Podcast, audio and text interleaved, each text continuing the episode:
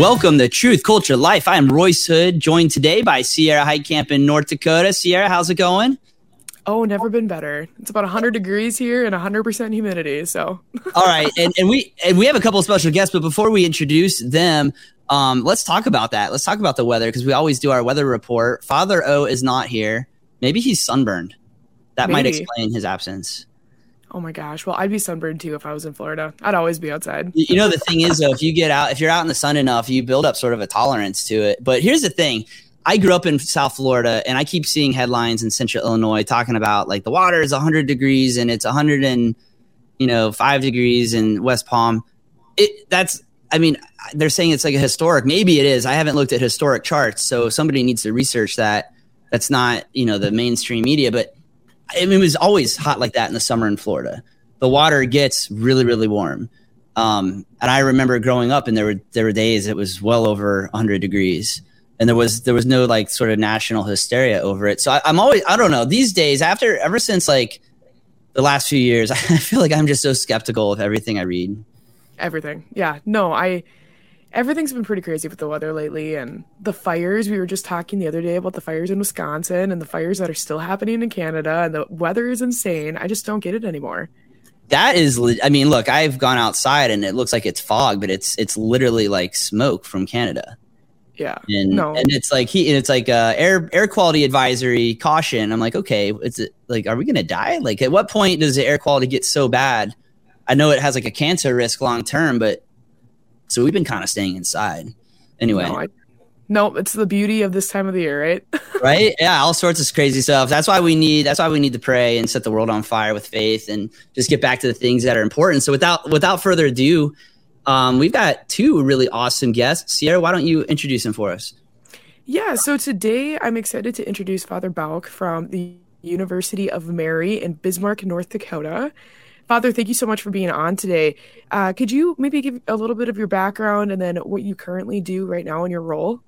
Sure. Thanks for having me on. Uh, my name is Father Dominic Bouck. I'm the chaplain at the University of Mary, which is in Bismarck, North Dakota. I'm originally from Western North Dakota. Um, I am the youngest of seven children. Uh, just kind of, let's say, normal upbringing through the 90s and 2000s, which is kind of fun now because apparently that's like in right now to be like the 90s are in. And even the pop punk bands of the early 2000s are in. So it's kind of fun getting a renaissance of that. Um, I went to college seminary at the University of St. Thomas, St. John Vianney College Seminary uh, in the Twin Cities. I uh, was in the Dominicans for a few years in Washington, D.C., and I lived in Manhattan for a couple summers. I worked at First Things, uh, which is a, a, journal up there. I was an intern there for a summer, and I was in Manhattan for a different summer. Then I decided to come back to the Diocese of Bismarck, uh, which is the western half of North Dakota and then I uh, was sent to Rome to the North American College, and uh, I was ordained a priest in 2018. I've been uh, assistant pastor at our cathedral parish, my main job was chaplain and teacher at our local Catholic high school, St. Mary's. And then this is my fourth year at the University of Mary, which is a different institution. There's uh, I think five institutions in this city of Bismarck named after Mary. There's St. Mary's Grade School, St. Mary's Academy, which is middle school, St. Mary's High School, St. Mary's Parish, which is called the Pro Cathedral, but then the University of Mary, uh, which is the Benedictine University out here. Um, so it gets confusing, but I'm at the University yeah. of Mary. No, and that's amazing. And not to interrupt you, but that's so cool too about Bismarck. And I've talked about this so many times. Like the school system and like the Catholic education there is just amazing. So that's great you brought it up. yeah. I didn't realize there was a connection to. Um, so it's a Benedictine uh, like order that established it, or it's based on a Benedictine theology.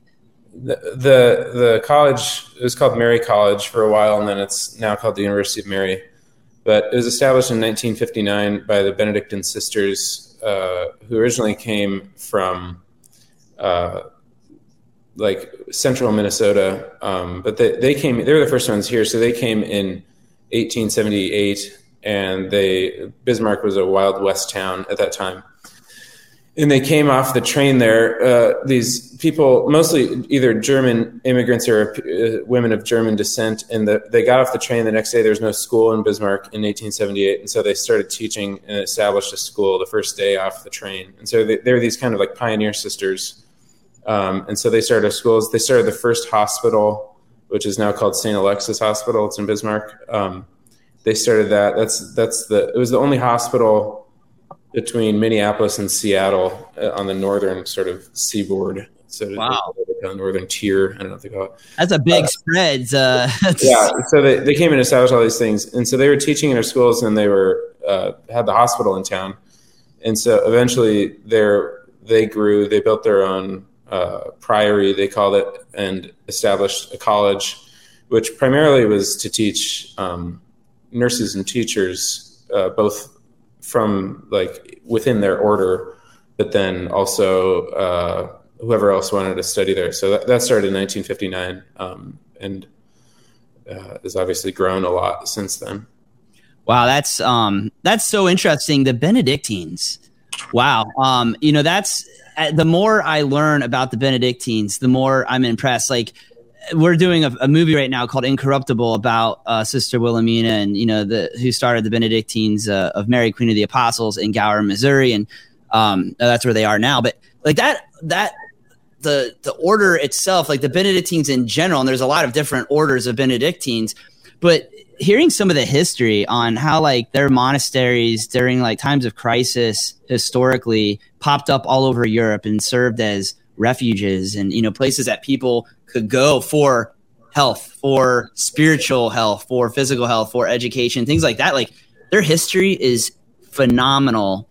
Um, and so, wow, that, that's just, I, I, had no idea there was that connection. So thank you for sharing that. Yeah. And that's pretty, that, that awareness is pretty alive on our campus. You know, there's not, it's not very hard to draw parallel to today. Um, uh, and how the Benedictines kind of saved the world amidst the cl- collapse of the Roman Empire, you know, 1500 years ago, it was in the monasteries that education was preserved and, and sort of uh, all of the great works, starting with scripture, but then everything else, math, science, music, cooking, you know, like all the literature, all those things were preserved uh, and culture was preserved in the monasteries. There's a few books about that. You know, one popular one is how the Irish saved civilization. That's kind of a popular one. Um, After Virtue by Alasdair MacIntyre talks about it, but every student here has to take a class called Benedict yesterday and today.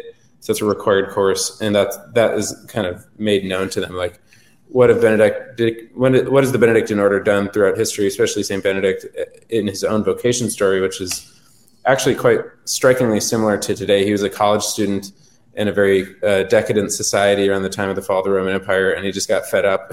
so it's like, well, we, sometimes we think our problems are so unique to us. They're not really. It's just we live in a decadent society, and college is a time of frivolity, and he was someone who just decided he had enough of that, so he was going to go live a life worth living instead of racking up a lot of college debt. You know. But, wow. Yeah. You I know, that's I would have done that. Right. I mean, come on. Um, um, I, I'd be remiss if I did not introduce Father O, who um, we were we were speculating that father had uh, maybe a sunburn or something, and so wasn't able to make it. But there he is. Well, had a had a meeting with some people who are trying to uh, reshape education in the state of Florida. Uh oh. Well, father, father, is there, I'm sure, um, lighting some fires under some people's tushes. That's what he does best.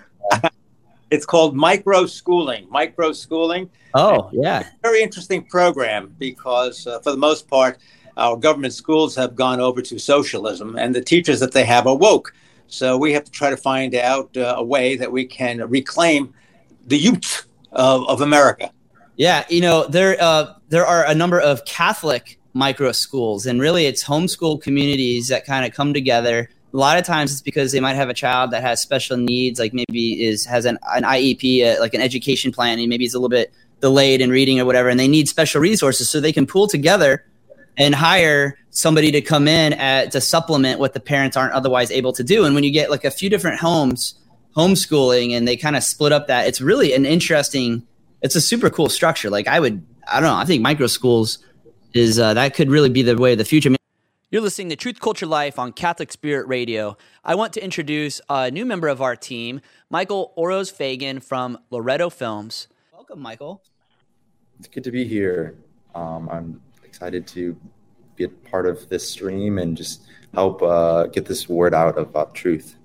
Uh, well, we're excited to have you. And on the other side of the break, we'll go to a break in just a couple of minutes. Michael just um, was uh, he just attended the Steubenville conference, so we want to hear all about his experience there. I understand there was like over two thousand young people from around the country, and just such an awesome event and opportunity for people to have a retreat and to really just uh, get to know our Lord more. So that's that's huge. Uh, so, Michael, thank you for joining us. And on the other side of the break, we'll pick that up and, and talk about it more. So, Sierra, why don't you take it away for the last couple minutes that we have and uh, with with Father Dominic? Yeah. So I was going to ask too, Father Dominic. So have you been following the story of Sister Wilhelmina, or have you been down to Gower to visit? I had been there. I've been there a few years ago. Um, but yeah, I've I've followed the the story. My last update was a couple months ago, so I don't know what the the latest latest is, but I was keeping up with it for a while. No, that's awesome. Yeah, we we follow that story pretty closely here because Royce is actually working on uh, a movie about her life, the Incorruptible movie.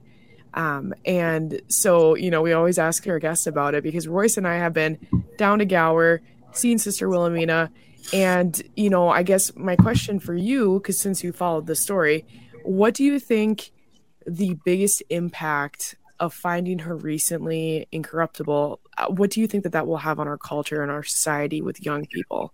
It, it was pretty wild uh, that that it had like the the national impact that it did. I thought that was was it was just kind of like uh, notable you know? We live in a very sort of demystified society so that the fact that there were thousands of people this is pretty common throughout the history of the world like uh, you know if you go to europe you see all these saints and incorrupt people and miracles that the, this town is known for, that town is known for. Um, we in the United States were a little too polished for that, so it was fun to see uh, kind of a little dose of the old world in our 21st century, like uh, technological society. But for for me, like the incorruptibility is is significant, uh, and it helps get us out of our malaise and catch our attention. But it was really reading her story uh, that was captivating to me. And that's, you know, uh, we don't have to wait for the church to sort of declare uh, whether, you know, this is worthy of belief or, or any sort of thing. But her story itself, if people are drawn to that, I think it's a beautiful story of uh, an American um, who, who, lived through various periods of history, especially with different sort of like uh, racial realities that she lived to. But ultimately, it was her fidelity to the gospel. I think that's so uh, missed sometimes is our Catholic faith transcends uh, culture and, and race and all that other stuff to like ultimately just demand fidelity. And she was just so faithful uh, in her vows for so long and founding a new order that's uh, known for its fidelity uh, to the truth and to the church. Um, and I think that was just so it was countercultural in like 19 different ways, you know, and a whole sorts of with with uh, race things, with with issues of uh, you know feminism and sexuality and and differently. It was just like it was such a powerful story and and all contained with this woman who, by all accounts, was so like humble and unassuming that she would after her death get all this attention. I thought it was just very poetic, you know. Oh, for sure. And that's that's what many people have said. I mean, we had a wonderful conversation with our guest last week, Father Joseph Kelly from Missouri. And yeah, we talked a lot about that because I think it's one of those things where not that it's necessarily a wake-up call, but it's just it's interesting to have that little nudge from God that's like, hey, this is what we need to be doing. Yeah. I wonder if maybe the University of Mary will start a class or something studying her or her life because it's such an interesting story. Yeah, we have the, this summer we're taking a pilgrimage. We've done this, is the second time we've done it now. Um, but we're going to Our Lady of Champion, Wisconsin, which is where the Blessed Mother appeared about 100 some years ago. And that's that's as approved as things get in the church. So it's declared worthy of belief, which is the highest level that the church would ever say about a Marian apparition. So that's the same as Fatima or Lourdes or Guadalupe. So that's kind of a hidden treasure in Wisconsin that not a lot of people know about. I, I went there first when I was in college seminary because Bishop Ricken, who's still the bishop there, came and talked to us about it. And I've been up there a few times, and it's it's very powerful. You know, you don't have to go all the way to France to to see these things. Um, the other thing that we we're more focused on than Sister Wilhelmina, although you know as that grows, maybe we'll be uh, taking a trip down there. But uh, there was a young woman named Michelle Duppong who is from Western North Dakota. She's from a farm, and she was a focused missionary at North Dakota State, and then uh, came back to Western North Dakota and was at the University of Mary here, and then also uh, worked for our diocese and did a lot of good things. And she died in her 20s of cancer, but now her cause has been open. So she is a servant of God. The the diocesan phase has been submitted and begun, and so that's we're hoping for her canonization. So, wow, uh, we're a little ahead of Sister Wilhelmina just in terms of w- when all the steps can take place in terms of that. So that's like the high excitement out here. And, and uh, Father, Father, hold on. Let's do this. We got to jump to a quick commercial break. When we come back, I want to pick this up right where we left off. So stick with us. We'll be right back in just a second. Would you pray?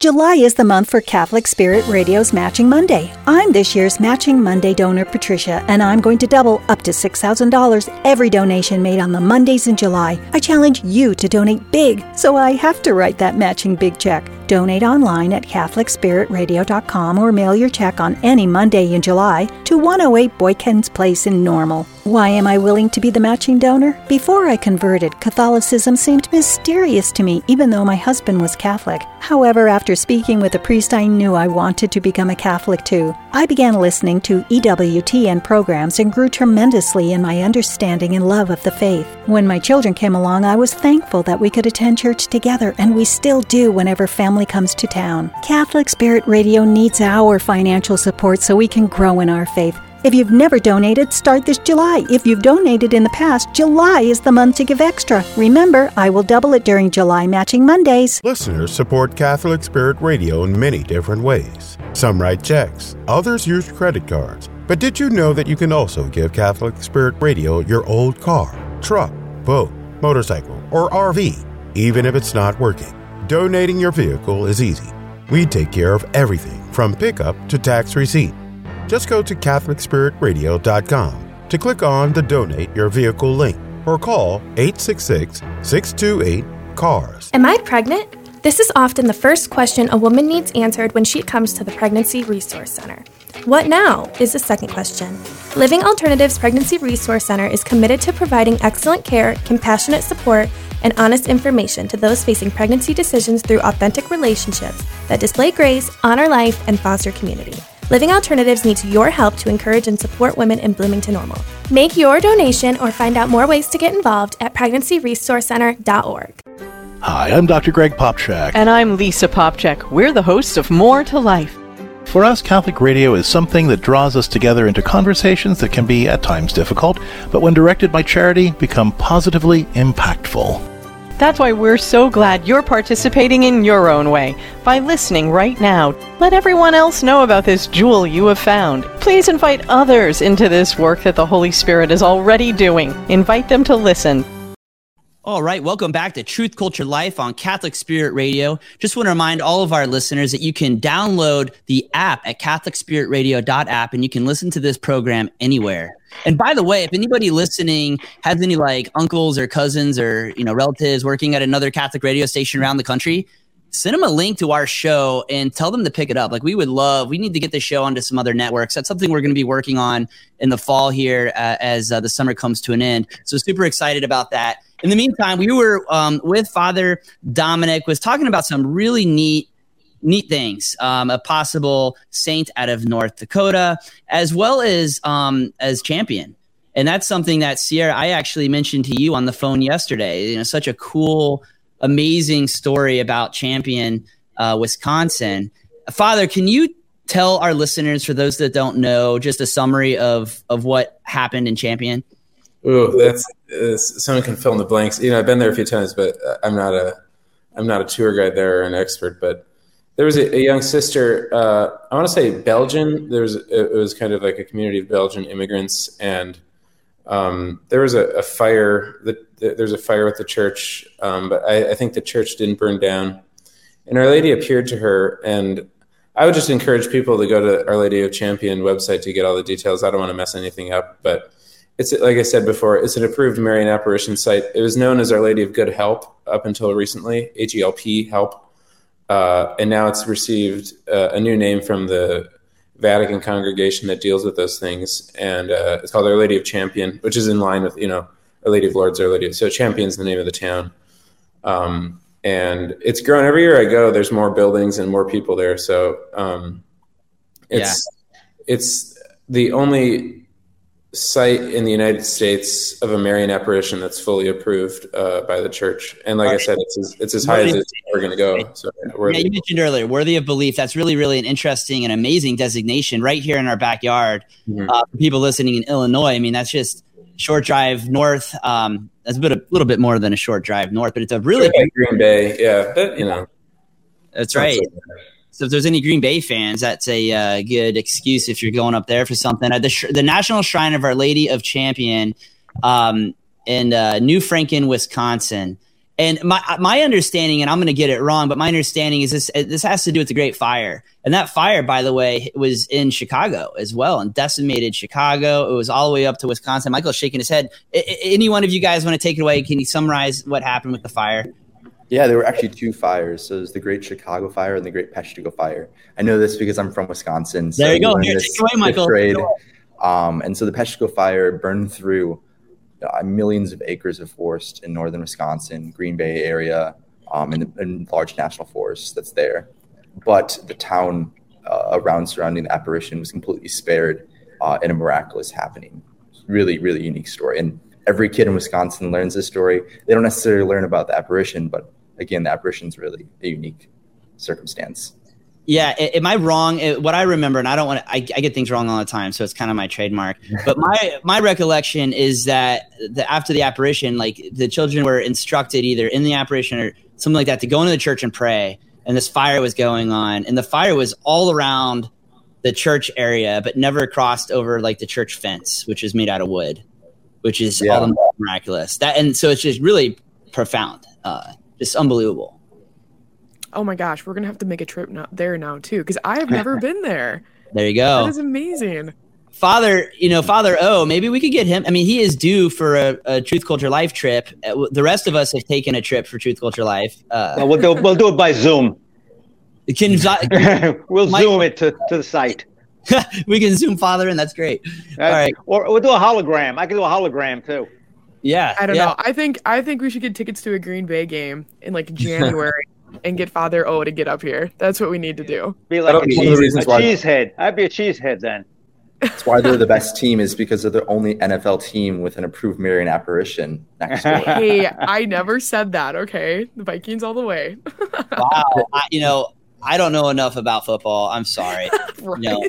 Yeah, they're, they're going to need miraculous help this year too. So they need it every year. Oh my god! this year in particular. I was. I've already seen. I've already seen like you know the memes and stuff about people are getting ready for football. People are getting signed, whatever, and um, all the memes that are like Vikings fans saying this is the year. And it's like, ah, oh, it hurts. It hurts really bad. it's not. So, what else do you want to talk about today? There's a lot of, of stuff going on. Well, I was going to ask Father Dominic, could you explain more about? Uh, you said her name was Michelle in Western North Dakota. Oh, yeah. if you could explain that story a little bit too, because I think our listeners would be interested for sure. Yeah, no, I this is I, for, for, for my whole life. I was like, I hope we have a canonized saint from our diocese. I just think that would be it's just so powerful. Um, you know, we go we take pilgrimages to Rome, and now uh, we go to Assisi and you can go see the body of Blessed Carlo Acutis, who's there, and he's just like he's wearing jeans and sneakers in this glass sarcophagus, and it's like we take teenagers to to see that, and it's like this guy's younger than I am, you know, and he's already a, a blessed, and it's really it has a huge impact. So to have someone who's local uh, be be considered in this way is really powerful. But yeah, I met her a few times, um, Michelle while she was still alive, and, and she was like a real go getter. She started in our diocese. She started something called the Thirst Conference, which is kind of modeled after like a seat conference for focus or or something. You know, a lot of a lot of adoration, a lot of confession, and then some kind of keynote speakers. So she was already in her twenties, making a big impact on us. Um, she was, like I said, a focused missionary uh, and, and had a lot of zeal in that regard. Um, she was at the North Dakota State University in Fargo campus, and then I think she spent a year down in Nebraska on a campus. But then she came up here to UMary and then ended up working for our diocese. But she ended up uh, experiencing a very um, serious form of, of cancer, and uh, through through a very prolonged uh, journey through that cancer, she made a big impact on a lot of people, uh, especially people at the hospital. Her family has like a lot of photos, and they show like all these all these employees of the hospital, from the surgeons and the doctors all the way to like the cooks and the and the maintenance staff. They were all drawn to her and just really accompanied with her in her many hospital stays and things like that. And she was very like she was very uh, on one hand normal in the sense of j- just fit into her generation and, and, the culture and the she had a very easy time with people but then also transcended all that with her faith that was very renowned. Um, and her cause was opened uh, the official like diocesan phase was opened uh, i think a year ago and then she was declared uh, a servant of god this november. Um, and then now it's in the process of you know some of these things take hundreds of years so you never you never really know when it's going to find a resolution uh, hold on, Father. You're on mute. Let me unmute. Go ahead, Father. Hey, unmute me. I mean, you know, talk about these causes take hundreds of years. Unless they like you, it takes five years. Yeah. well, if the Pope knew you too, that helps a little bit. That's, that helps, yeah. And you're on the right and you're on the right page. Father, yeah, and it's cool because one of the one of the things they look at, you know, it's it's kind of this funny church both and thing, but it's in some sense it's like a built-in contradiction. But one of the things they look at is whether there's a cult, you know, not like a, a Manson family or whatever cult, but like a, a, an area of veneration around the saint. And so you're not allowed to like publicly, you know, you can't offer a mass with her as like the saint of the day. You can't have a public cult, but private devotion is allowed. And but one of the things they look at is if there's like a cult surrounding her. And I, I know that like she's buried near her family farm and now there's like buses of people going down there and stuff. And and she was popular. She, she's not just like a random. You know, the cool. No, no one's a random person. We're all directly willed by God and loved and, and important. But like, it, she wasn't obscure. Like she was well known uh, and is still well known. And it wasn't so long ago that she died. But now, like buses of people who didn't know her on Earth are going to her grave and praying. And, it, and when you think all of North Dakota is the middle of nowhere, like where she's from is the middle of nowhere. There's not it's not even a town. It's just a graveyard in the middle of a field, and you have buses on the dirt road going to to pray uh, for her canonization and through her and, and pray for her intercession in a wow. private way. But yeah, but Sierra, our bishop is very supportive, and he's declared the cause open and all that. Yeah, Sierra, wow. I think you need to get out there and take some photos. That would be a great, some great well, content. Oh yeah, maybe I have to come out and visit. That would be great. It'd be great to you could do a you could do a live show from her uh, family farm because her parents are great. They're they're very just like straight uh, North Dakotan, you know, just good farm folk or whatever, and and they, they they have a really beautiful telling of her her family. Her sister took care of her and, and has worked for the farm to to help her parents out a lot. Now now they've kind of been foisted into this position where they, they had already built like sort of a place where you could go on retreat out there prior to all this. One of Michelle's desires was like to have a little retreat for people. And now since she's dying, it's almost like it was prepared to be her sort of like to host all the people that are interested in that. So they become kind of de facto, you know, shrine operators, but they also like run a farm. so. I love that. That's awesome. Well, uh, for our listeners, I've already started preparation uh, for Father Orsi's eventual canonization. Uh, uh I, I would I wouldn't go there if I were you. Father, come on! I wouldn't go there if I wouldn't go there if I were you. All the good work that Father has done. I, am just trying to work my way into purgatory. Yeah, yeah. As, Father probably prefers you just pray for his soul after he. That's about it. That's about it, man. I tell you. Well, that's, in, what, that's what all of us can hope for. Just pray for each other's souls. Amen. That's definitely important. There's just been so many amer- amazing mystical stories of uh, souls in purgatory asking for intercessions, right? And that's something that we should definitely pay attention to. I love the sort of subject matter, the mystics and mysteries of the church is something Sierra and I talk about a lot. And we're, we're looking to launch uh, probably a segment or maybe a whole series that are that's based on this subject matter because I think it's interesting. The more I talk to people that are sort of secular away from the church. I just never even been exposed to the church. People are hungry for the spirit. They really are. And there's there's so much there's this void there, right? And um, people are trying to fill that void with everything from video games to music to you know whatever it is. And wow, or the occult in, in a lot of cases as well, and they don't even realize that they're dabbling in these dark things. And wow, but when you when you fill it with this mystical side of the church, like that might be a way to evangelize. And and I saw that out in Gower firsthand that people were coming to see Wilhelmina who had never been exposed to the church before, but they were curious. And well, how about these uh, people that call themselves, I'm not religious, but I'm spiritual? Right. I mean, what does that exactly mean? I don't know, but evidently they believe that there is something more to life uh, than uh, the grave. Yeah, that's all I can imagine. paganism. I, that's right. Yeah, that's what it is. It's okay. So not to get on a whole different topic, but uh, Royce and I had talked about the Exorcist Files, and they have a podcast show where you know this gentleman he talks about um, these exorcisms that he's performed, and they talk about kind of you know the logistics of it and how these people got into the position that they were in, and it like the priest was saying you think it's bad, bad people. Like you think it's the worst of the worst who get demonically possessed or who get into these weird situations, but it's not. It's people who maybe had a little slip up or maybe considered, you know, I don't know. It's just it's so crazy. I the Exorcist files really changed my opinion on things. That is definitely it's one of the best productions I've ever heard in terms of a podcast. So it's definitely uh and it's theological. There's a lot of history of the church. It's not just like scary stories. It's it's things that people need to be aware of that a lot of people probably aren't aware of, and it really mm-hmm. makes you take an examination of the decisions that you're making um, in your own life and so forth. So great, thank you for bringing that up, Sarah. Yeah, that's uh, you know we had an episode a while back where I was able to interview uh, Father Carlos Martins, and it was just a mm-hmm. profound opportunity um, wow, so much to talk about. I want to I want to switch gears for a minute. Um, actually, we need to talk to Michael about Steubenville. Michael, can you tell us a little bit about your experience at uh, the Steubenville conference? Tell us what it is and and what you experienced there. Yeah, so Steubenville Conferences is a group of conferences all across the country. I went to Steubenville Mid America, um, which is hosted. All these are hosted by the Franciscan University in Steubenville, um, and so they run and they help uh, facilitate these conferences all across the country. The conference I went to was really, really, really beautiful um, on a multitude of different levels. Um, if you're listening, you might be familiar with Father Mike Schmitz. He's a Catholic priest that talks about the Catechism. He did the Bible. He's the number one hit podcast, Bible in a Year, um, and he was one of the speakers there.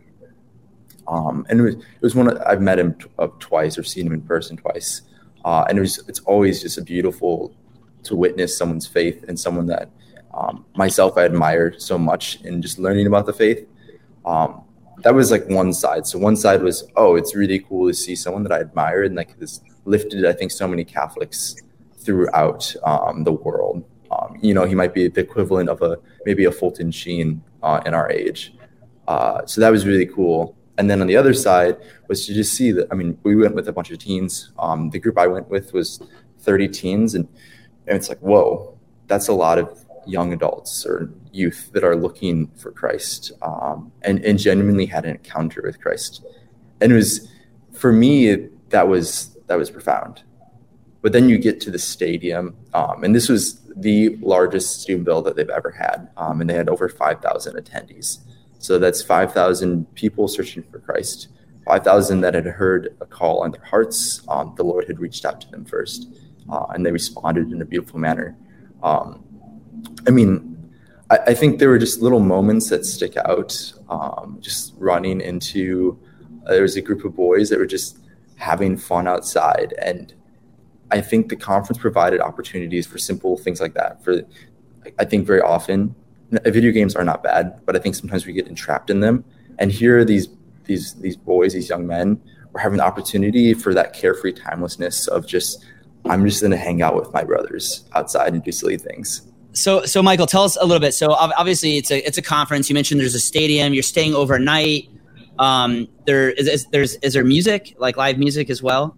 Yeah. So, I mean, when you think conference, uh, you can't. It's hard to picture exactly what's going on because there's there's so much. You have you know speakers that come in and talk like father mike schmitz you're in a stadium you have breakout sessions where you go to you know smaller little situations and settings um, there's live music um, i forget exactly uh, what the musician's name was but really just like a variety of just joy that's being expressed um, throughout the entire conference. Um, an emphasis on the holy spirit um, is another key um, look at what you experience at the conference as well Uh, yeah, wow, that's that's great. I mean, it sounds awesome. Um, so I would encourage anybody listening that you know if you have a young person in your in your life that you think would benefit from that.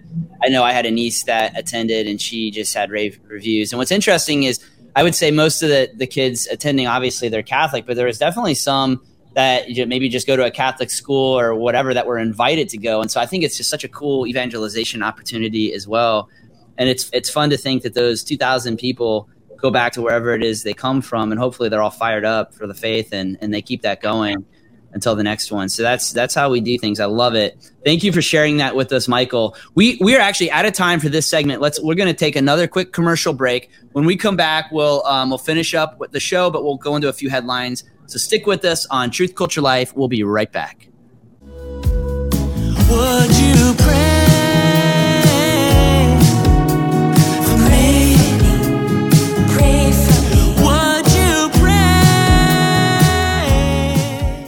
July is the month for Catholic Spirit Radio's Matching Monday. I'm this year's Matching Monday donor, Patricia, and I'm going to double up to $6,000 every donation made on the Mondays in July. I challenge you to donate big, so I have to write that matching big check. Donate online at CatholicSpiritRadio.com or mail your check on any Monday in July to 108 Boykins Place in Normal. Why am I willing to be the matching donor? Before I converted, Catholicism seemed mysterious to me, even though my husband was Catholic. However, after speaking with a priest, I knew I wanted to become a Catholic too. I began listening to EWTN programs and grew tremendously in my understanding and love of the faith. When my children came along, I was thankful that we could attend church together, and we still do whenever family comes to town. Catholic Spirit Radio needs our financial support so we can grow in our faith. If you've never donated, start this July. If you've donated in the past, July is the month to give extra. Remember, I will double it during July matching Mondays. Listeners support Catholic Spirit Radio in many different ways. Some write checks, others use credit cards. But did you know that you can also give Catholic Spirit Radio your old car, truck, boat, motorcycle, or RV, even if it's not working? Donating your vehicle is easy. We take care of everything from pickup to tax receipt. Just go to CatholicSpiritRadio.com to click on the Donate Your Vehicle link or call 866 628 CARS. Am I pregnant? This is often the first question a woman needs answered when she comes to the Pregnancy Resource Center. What now is the second question. Living Alternatives Pregnancy Resource Center is committed to providing excellent care, compassionate support, and honest information to those facing pregnancy decisions through authentic relationships that display grace, honor life, and foster community. Living Alternatives needs your help to encourage and support women in Bloomington Normal. Make your donation or find out more ways to get involved at pregnancyresourcecenter.org. Hi, I'm Dr. Greg Popcak. And I'm Lisa Popcak. We're the hosts of More to Life. For us, Catholic radio is something that draws us together into conversations that can be at times difficult, but when directed by charity, become positively impactful. That's why we're so glad you're participating in your own way by listening right now. Let everyone else know about this jewel you have found. Please invite others into this work that the Holy Spirit is already doing. Invite them to listen.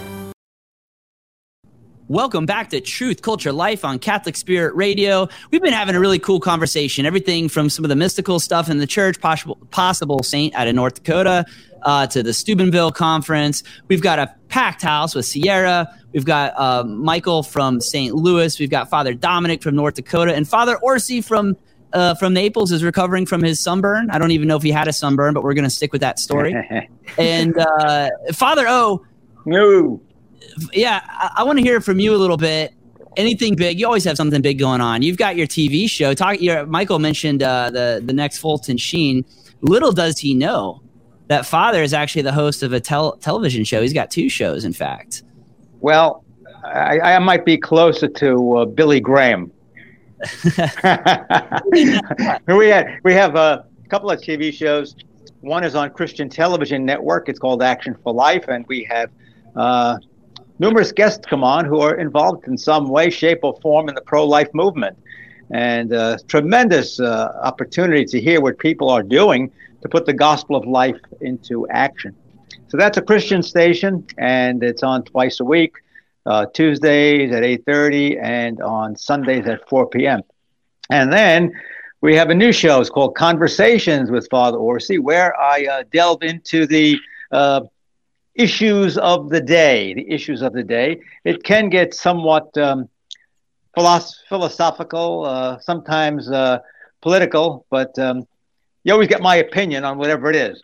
And uh, that show airs on NBC and CBS here in Southwest Florida on Sunday mornings at 5:30 and 11:30. So uh, we're busy here, and uh, I'm waiting for the next Nielsen report to come in. Nielsen ratings.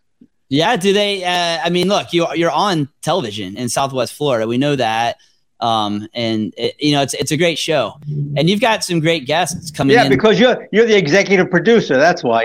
Am I? Which one am I? Exa- I don't even know anymore. Um, the conversations, just executive producer, aren't you? Of yeah. I think I'm. I think you guys, yeah, threw a credit at me for that, but I'm helping you get guests on Action for Life. Then you're that one too. You can be whatever you want. What else do you want to be? Calls me and says, "Royce, I need you to do something," and and I, I just try to do it because you don't want to make Father Orson. no, you don't want to cross me. Uh Yeah. uh All right. So check out Conversations with Father O, Action for Life for our listeners. If you just go to, I think it's just actionforlife.net, right, Father? right. Yeah, actionforlife.net. Right. And there's links to all Father's programming on there. Um, and things are well underway as well for our second annual Naples Pro Life Summit, which will be uh, next March in 2024. So I think probably in the next week or two, there's going to be a new website. So we'll be sure to announce that as well. That is See- going to be huge, huge. You know what we need to do is get Sierra there, and uh, we should invite Father Dominic as well. Maybe we could bring some of the, some of the students down. Well, they'd like to be. I I believe me. At the time of the year, March, they would love to get out of North Dakota and come to Naples, Florida. It's a uh, it's a three day conference, Father Dominic. It's a pro life conference, but we do things like we it's a retreat as well. So we have excursions. Like last year, we did an airboat excursion. we did a pep rally at Ave Maria University, and then we had a pro life conference with classes and, and talks and lunch, and it's just a lot of fun. The other big thing we did, which was a lot of fun, is we went out and brought gifts to the maternity home, Sunlight Home, Father. Yeah, it was a wonderful, wonderful experience, and we'll do more of that stuff uh, come March. Where Yeah. the dates? What are they? Dates the Yeah, it's, uh, March twentieth uh, to the twenty second, if I remember Yeah. correctly. And it's Uh, kind of an ecu- it's an ecumenical event, so we have some of the uh, local Protestant churches taking part. That's right, uh, and uh, they provide some support with the venues and things like that. Yeah, it's it's funny. Sometimes it's easier to work at the Protestant venues than it is at the Catholic ones because it's, it's quicker. You can get things done faster. There's less bureaucracy. But anyways, it's it's great. So yeah, that'll be at naplessummit.com and we're ready to announce it. Oh, okay. One thing I wanted to mention, and this is going to be totally out of left field, which is fine, but I wanted to talk to you guys this week about some of the congressional hearings that have been going on. And not necessarily about like all these publicized topics like Hunter Biden and whatever, but the fact that they literally had some gentlemen that came from the Pentagon and confirmed that aliens exist or UFOs Mm. exist, and He nobody has confirm, he blinked. claimed. He Oh, claimed. I, No I one can, has I've blinked. seen I've seen many of them, many of them. Okay, so Yes, I most of to most of them are liberals. I wanted to open up the conversation today because I was like, you know, this will be fun. I want to see what everybody thinks about this and just kind of go from there. So you start, Father O. Do you believe aliens exist? Uh, well, I believe they exist because uh, just the sheer number of, uh, I mean, you have millions and millions and billions of stars. You have to have, I would think, the law of averages is that life does exist someplace else. Question is, have they come here? And I'm a little bit dubious uh, about that.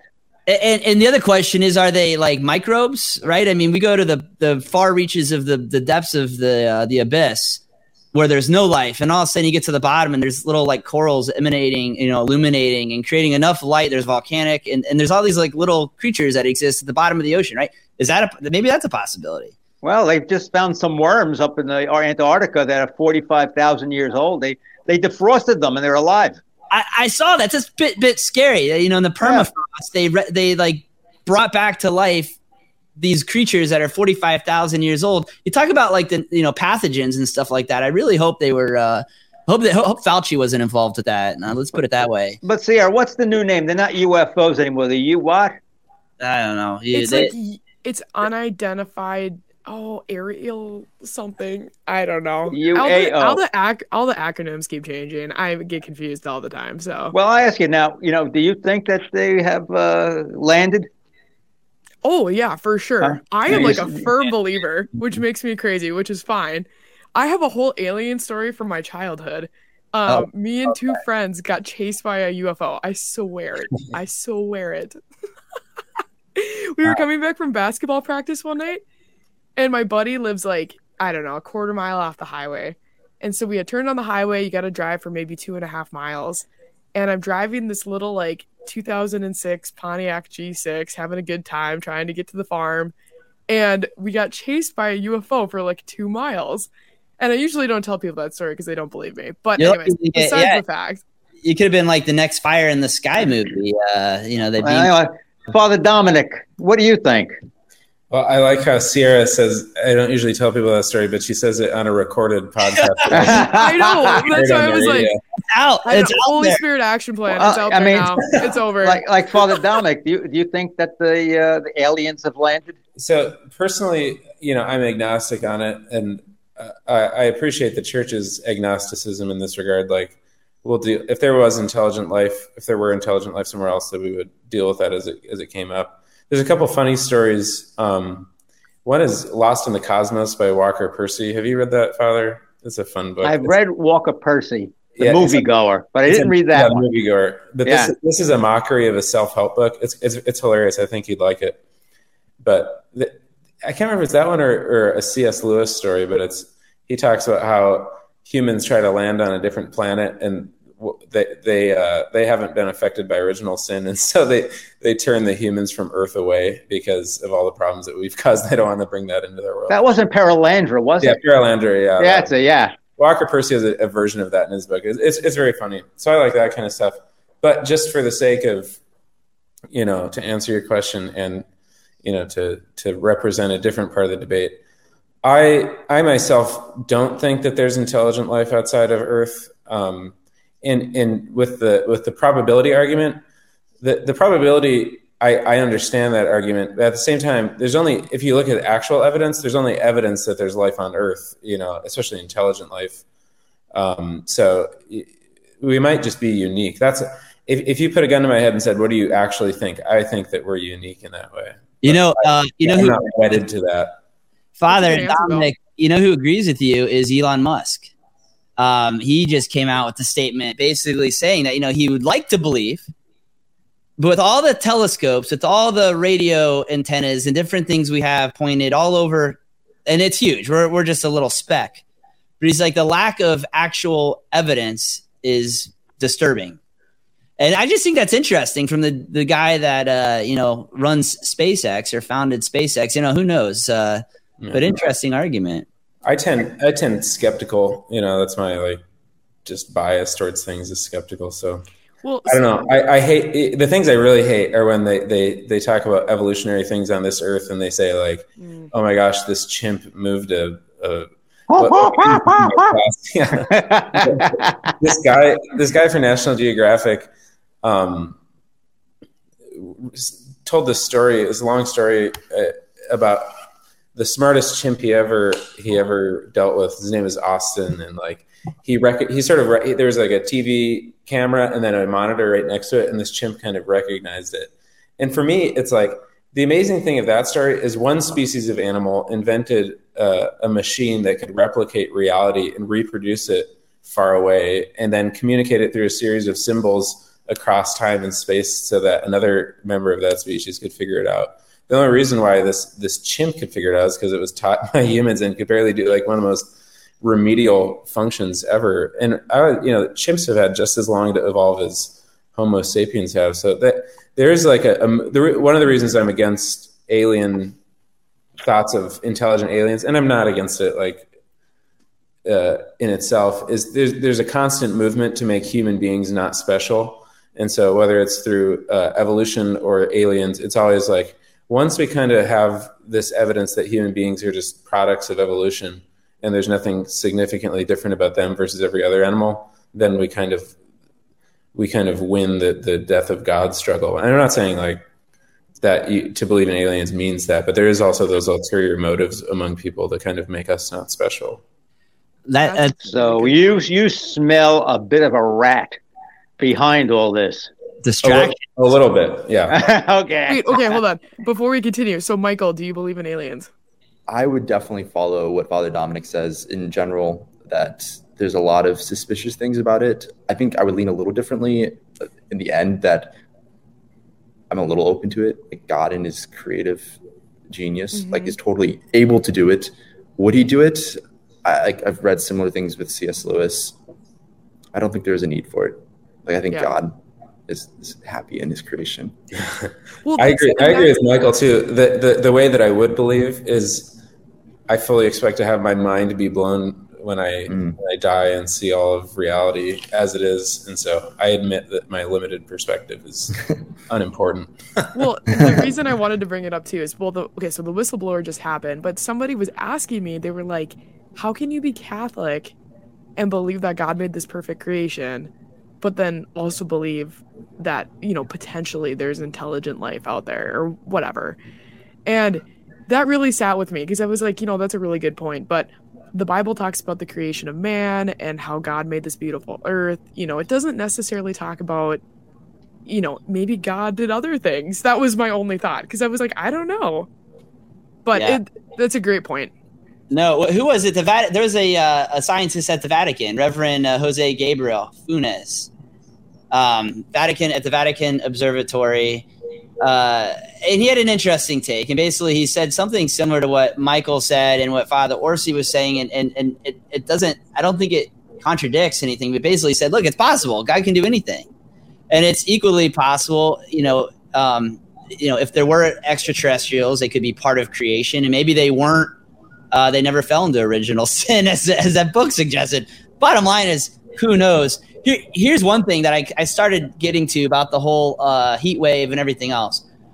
I, I am so skeptical. If anytime I start seeing numerous headlines and stories landing, it, you know, look, just read the Art of War, smokescreens. Okay, what else is going on when when when everybody in the mainstream is saying, "Look over here," you need to really what you need to do is look over there because there's something else happening.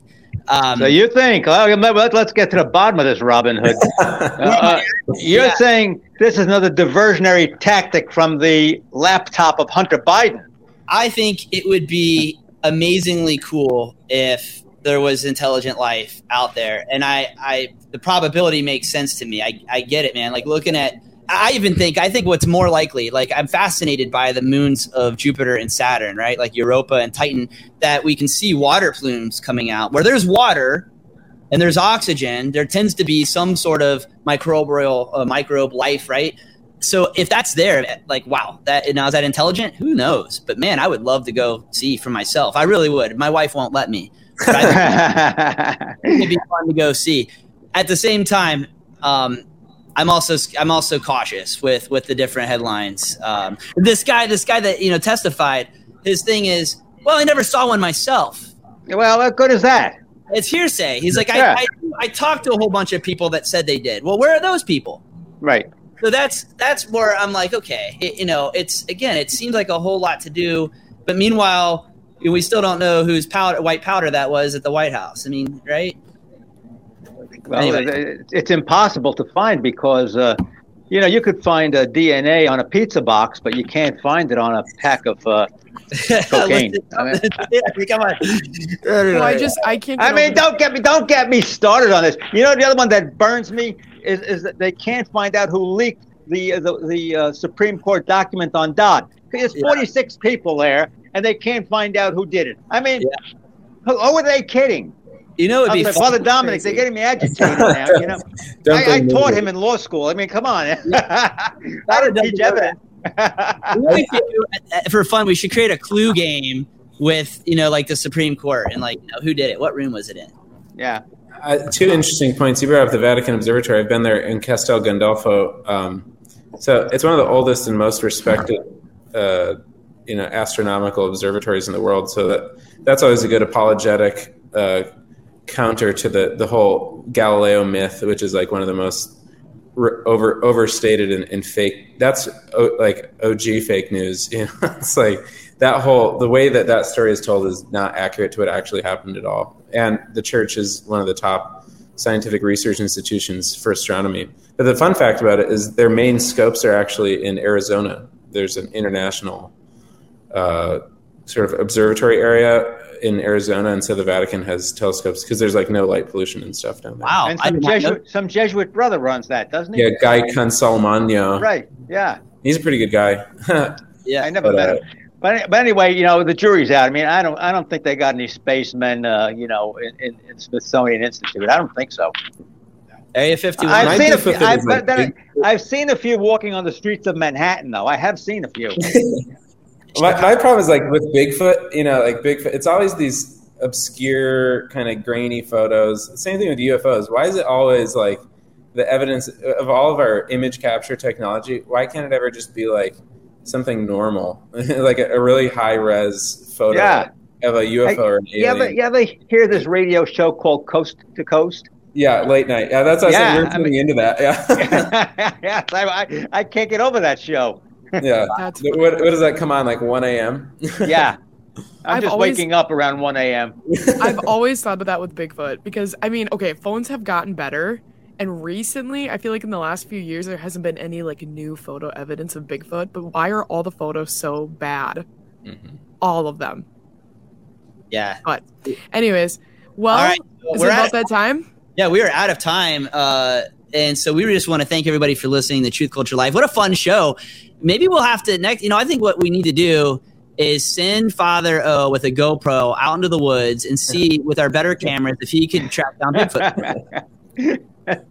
the only way that I'll see anything out in the woods is if I drink a bottle of scotch before I go. And then Bigfoot will- I'll see everything. Whatever you tell me, I'll see it. All right. Well, we just want to thank everybody for joining us. Father Dominic, thank you, and Michael as well. And uh, we'll see everybody again next week. Thank week. you so much for listening to Truth Culture Life on Catholic Thanks, Spirit Father Dominic, Radio. Michael. I'm Royce Hood. It is such a pleasure to be able to come to you every single weekend on this program. Please be sure to support Catholic Spirit Radio by visiting CatholicSpiritRadio.com. And you can learn more about this show at TruthCultureLife.com. Please be sure to reach out to us. We'd love to hear from you. We'll talk to you again next week. God bless. Pray